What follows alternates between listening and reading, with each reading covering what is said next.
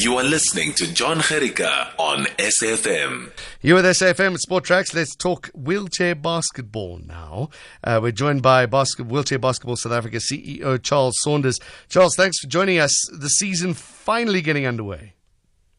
Oh, absolutely wonderful news, isn't it? Uh, with the sport that's shut down all over the world, mm. we were able to manage to get resumption of sports. So, absolutely wonderful news. Uh, what? When should it have started?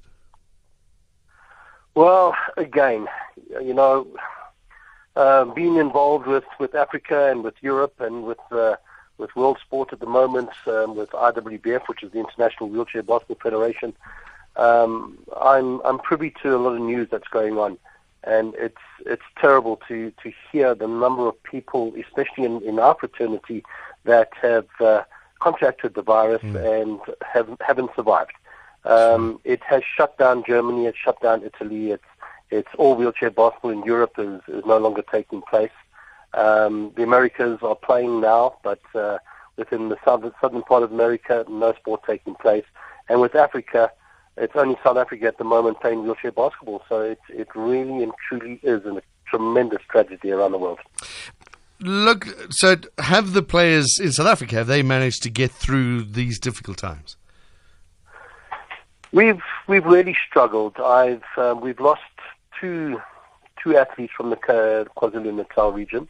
Um, both contracted the disease earlier on, um, two, two to three months ago, and unfortunately, uh, with underlying medical problems, they, they both passed away. Um, around the country at the moment, we, we're keeping ears open. Many of the, the athletes have a form of, of uh, flu, we'll say flu symptoms at the moment. Um, none have reported full-blown COVID. Uh, so we, we're fairly okay at the moment, and this, uh, with the resumption of sport, we, we did a lot of testing and a lot of screening, and we've all come through fairly unscathed at the moment. So it's been good for us. I love this. A four month league that was squeezed into three days. How did you manage all of that? Oh man, it was it was coming up with some creative thinking because we had to really truly look at a way of creating a knockout competition uh, that that um, uh, win, lose, you lose, you're out, that type mm. of aspect. But yeah, we we managed to put through the show, and I think the show went on very well. Supersport was very happy with what we did and um, at least it's given them approximately 10 games to televise. Um, and this is very encouraging because throughout the whole of Africa, uh, it was televised, and, wow. and um, our brothers and sisters out there were grateful that they saw something before the end of the year. Obviously, it's yeah, the the whole bio bubble thing is a completely different environment. What's it like working with physically disabled people and having to be in a bubble at the same time? Yeah, look, it was challenged, very challenging. Um, we had to take the wheelchairs, put them through a specific washer right, to, yeah. to, sanitize them. Um, wheelchairs had to be sprayed down every single day. We had to create something called sunny mats, where where the athletes drove with the wheelchairs through these sunny mats to to take away the virus from the tires. Um, the the screening process was extremely difficult because nobody entered the stadium until they were fully screened, and uh, anyone that had a, a variance of a 20% variance between the first and the second screening, of course, was isolated with immediate effect. Um, not not that easy. There's not many places around South Africa at the moment that are wheelchair friendly. Mm. So the difficulty on finding a hotel that could accommodate everybody, um, transport, uh, that was the biggest challenge because that had to be defogged every single time the guys got in and out of the vehicles. Uh, the venue itself, the touch, the wipe downs, the the defogging of the surface, the wiping of the balls, the uh, it, it was a huge challenge for us. Yeah, it's it's still one of those things that's uh, you kind of forget after a little while. I've just been on holiday now. I was very lucky, and you know because you're on holiday, you're not doing your day to day task of coming home, washing your hands. It's yeah, you're on holiday and just chill. It's easy to forget a step, and it's that step that could change people's lives, right? Well, that's exactly it. That's exactly it. And I, and I have to say that I had a, a, a brilliant team around me uh, that were very aware of the dangers um, of, of this, this virus. Um, our, our med- head of our medical commission, Dr. Uh, Rias Fadal, um, advises government, and he was very clear with protocols that need to be put in place and, and what we had to do to, to maintain those protocols. Mm. So, yes, if it wasn't for the team around me, I don't think we would have been able to, to really pull off uh, this particular event. Okay, well, let's get, um, let's, let's get into the nitty gritty. What happened? Yeah. Well, it was an interesting aspect. We had three of the, the major clubs who withdrew due to the dangers of the COVID, and we had to respect them. Um, so we had a, a 14 competition instead of the normal uh, full league that we normally run. Um, the teams that did come through, they performed. You could see that there was a lot of unfitness on the court. I think the people, after five months of no no practice, no training or anything of the sort, really mm. struggled uh, for the first couple of games. But uh, muscle memory kicked in, and um, yeah, we had some interesting games. Games went through to double overtimes, and sure. uh, one game finished in a triple overtime. So it was um, some interesting basketball. Interesting basketball. Scores didn't really reflect what what level of basketball play that we played at, mm. but um, at the end of the day, we were successful in, in carrying out a, a, competition. Yeah, I just flashed on something now. I've spoken to many sports people and like, how's lockdown handled you? If they're rugby or hockey or whatever, they go, well, we, yeah. we would go to the gym or we'd we'd go for a run around the park when we could. And I suddenly realized wheelchair yeah. athletes can't do that. Well, this is this was the problem. Uh, you know, we we kept in contact. Uh, you know, there's a lot of negatives around the COVID structure, but there was a lot of positives as well. Mm-hmm. We we managed to to enter into the new world of virtual uh, meetings, and uh, that was something that we'd never really challenged before. And it was, it was quite interesting that that I had um, very good response. I think because people were locked away and and and lonely, uh, the the idea of a virtual meeting was actually excellent for everybody because mm. they could chat and talk and and express views. And um, the biggest problem was that many of our players went back to their homelands, and when they went back to the homelands, there was not much area where they could go onto road or tar mm. surface mm. and and train accordingly. Uh, many of the wheelchair basketball guys, uh, especially with the national team, have a regimental training program, and a lot of them just couldn't get out of their homes. Uh, so that affected affected us, and it is going to affect us, especially with coming back next year and and trying to qualify for the World Championships. Um, it, it, it is a problem at the moment. We saw the fitness levels drop considerably. We saw health conditions change, um, eating conditions change quite considerably as well.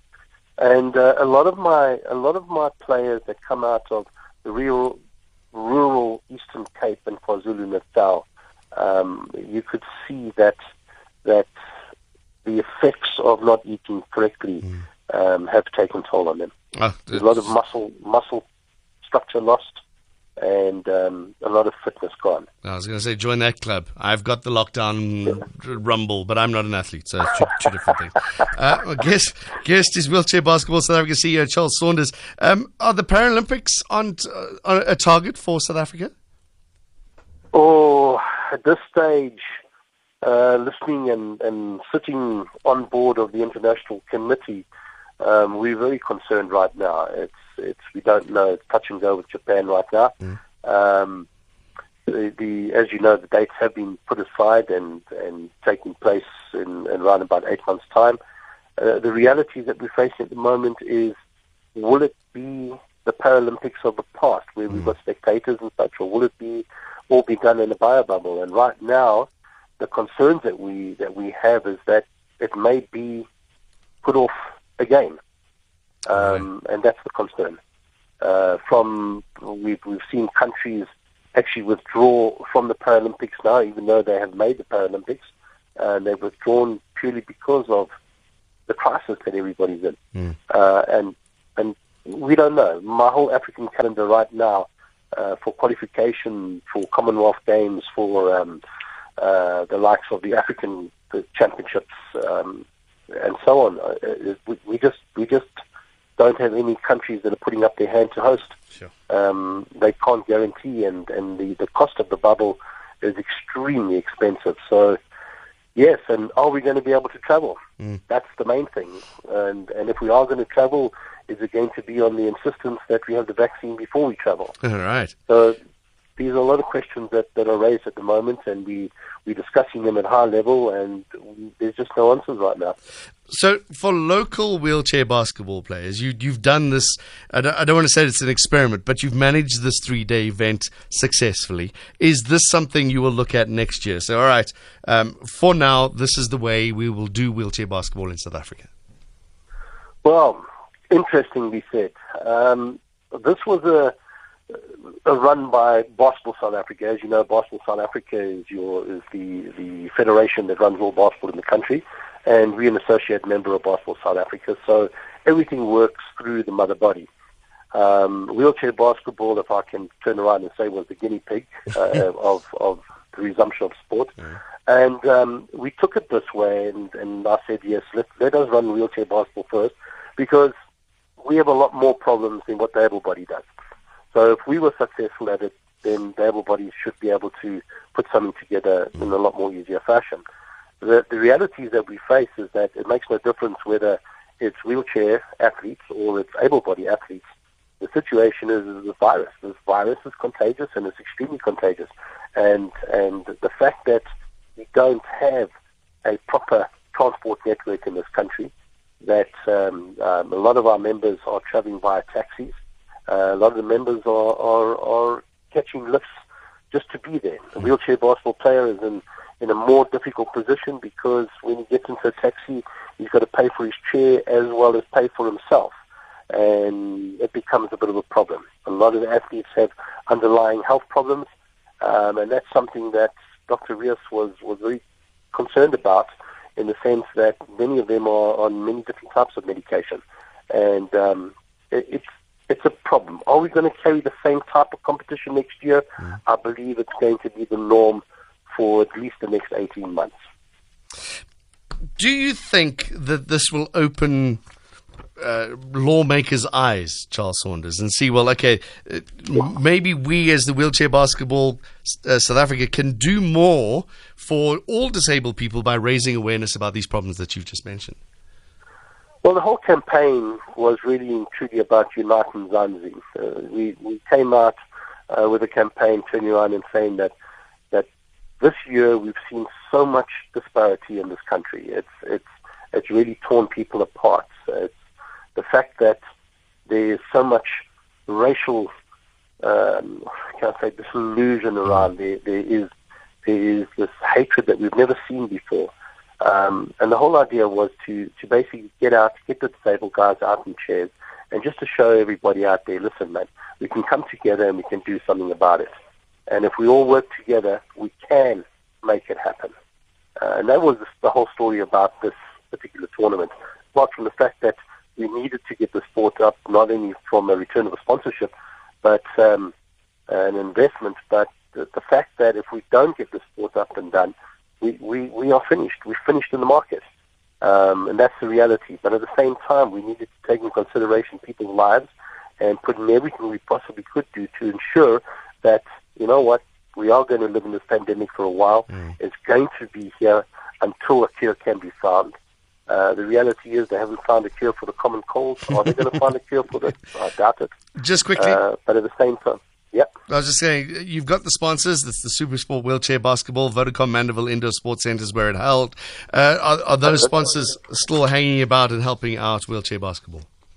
I really and truly must say that um, Supersport, Sasol and Vodacom have really and truly done everything they possibly can to, to remain with us. Um, I mean, there's many, many years, 23 years of Supersport, 18 years of Vodacom and 12 years of, of Sasol uh, sponsorship.